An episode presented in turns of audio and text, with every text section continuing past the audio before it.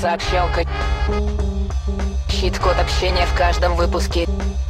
Всем привет-привет! Сегодня среда, в эфире сообщалка с Миланой Вершининой и Нелей Соловьевой. И тема сегодняшняя наша по вашим просьбам, как общаться с вредным коллегой. У всех у нас бывают разные коллеги. Одни нам помогают, милые котята и любимые, обнимашки и все такое, а другие бесят, мешают, раздражают, хотя они, в общем-то, и молодцы. А некоторые вообще ничего не делают, коллеги, зачем они вообще непонятно в компании гнать их надо в шею. Как нам с ними со всеми общаться, когда мы-то хорошие, а все-то разные? Ну, можно делать многое. Можно беситься, можно с ними ругаться и конфликтовать. А, можно говорить им, какие они плохие, нехорошие, какие они нудные, неприятные, пытаться доказать им свою правду поменять их мировоззрение, сделать их более ответственными, вписать штраф, например. Если хочется угробить полжизни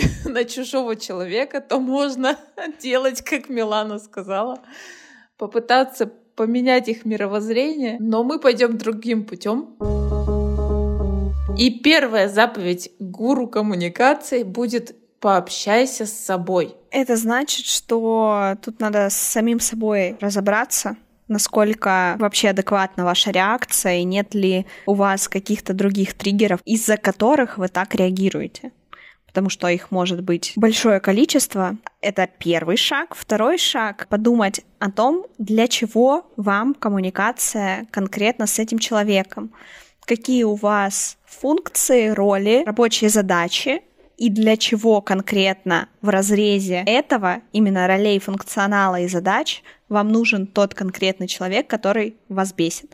Если он вам не нужен для выполнения всего этого, то просто забейте, забудьте о его существовании, вообще не общайтесь, как бы мило улыбаемся и машем, мимо проходим. Если все-таки он вам необходим для того, чтобы выполнять свои задачи, функции, роли, то нужно прям для себя четко определить, для чего конкретно он нужен, какая его помощь или какие его действия вам необходимы для выполнения своей работы. Вот прям берем кейс, да, и расписываем рабочие задачи у меня вот сейчас такие, и что мне нужно от Ивана, например. Вот Иван — это будет вредный сотрудник у нас. И что мне нужно от Ивана? Понимаем это все. Окей, свои эмоции там как-то проработали. Почему я так на него реагирую? Сели утречком, прописали утренние страницы или пару страниц дневника. Сходили к психологу. Сходили к психологу и переходим к второй части марлезонского балета. Пообщайся с человеком. На этом пункте мы идем с конкретным списком, что нам нужно от него. Подходим к человеку и говорим, давай обсудим.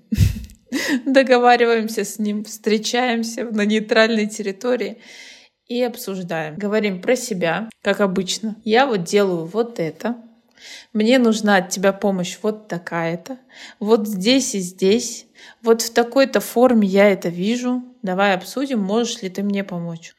И дальше начинается общение. То есть, допустим, вы работаете в компании по изготовлению йогурта, вы отвечаете за сам йогурт, а человек, с которым вам нужно пообщаться, производит там этикетки, коробочку, стаканчики и так далее.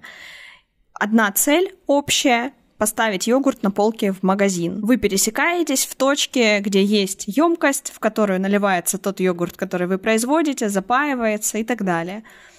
И вы при этом, скорее всего, вообще не понимаете противоположного процесса и то, что делает другой человек, как и наоборот, он не понимает то, что делаете вы.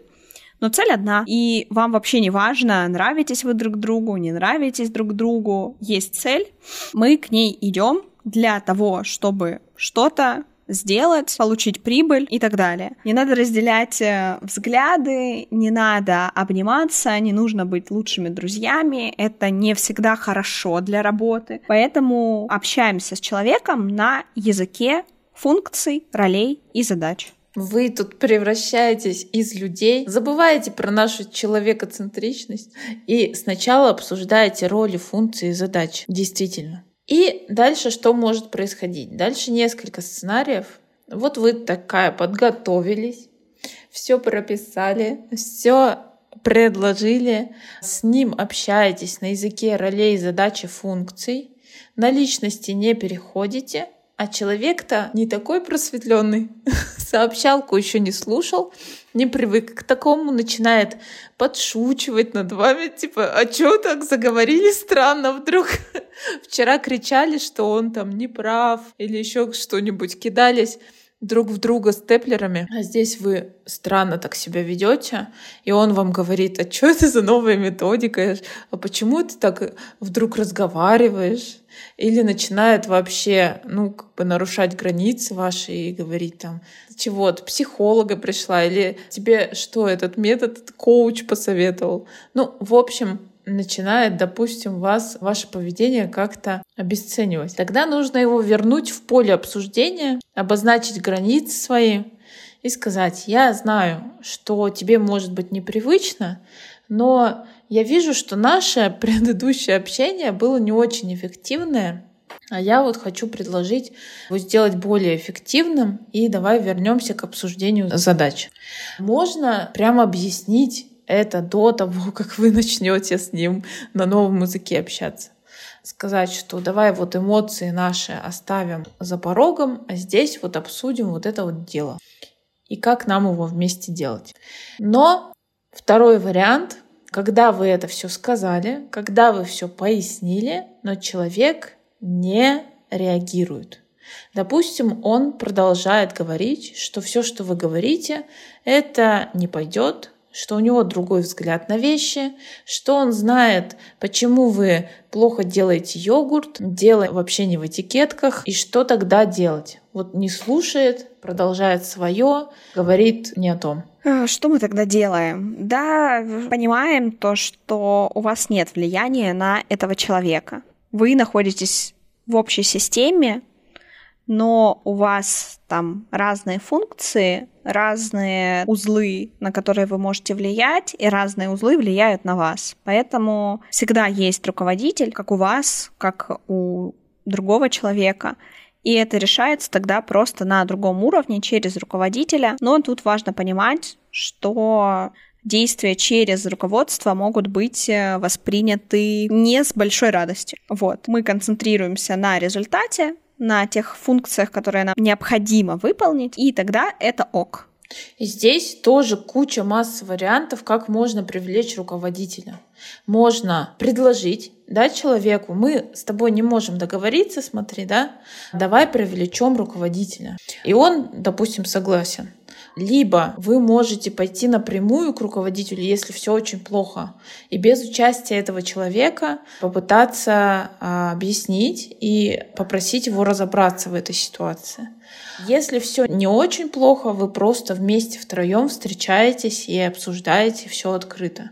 Здесь зависит от глубины вашего конфликта внутреннего, от степени сопротивляемости этого человека и насколько вы видите, он вообще слышит вас, слушает или нет. Здесь есть такой момент, что этот человек может эмоционально на вас реагировать и подозревать вас в чем-то, в подсиживании или в том, что вы строите против него козни. И обращение к руководителю, оно может еще усилить этот эффект.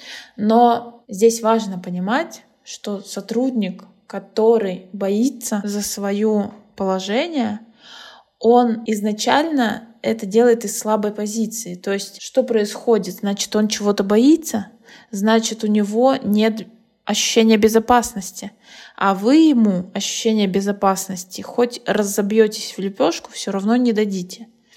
И получается, что здесь уж точно без руководителя никак, потому что Руководитель вам может разделить функции, разделить зоны влияния и дать каждому из вас безопасность в той мере, в которой это необходимо для рабочего процесса. Резюмируя, сначала общаемся с собой, вытаскиваем из себя весь список задач и пересечения с человеком, с которым нам некомфортно общаться. После этого общаемся с конкретным человеком на языке, ролей, функций и задач. Если это не работает, всегда есть другие варианты. Щит-код сегодняшней сообщалки «Сначала поговори с собой». Сначала поговори с собой.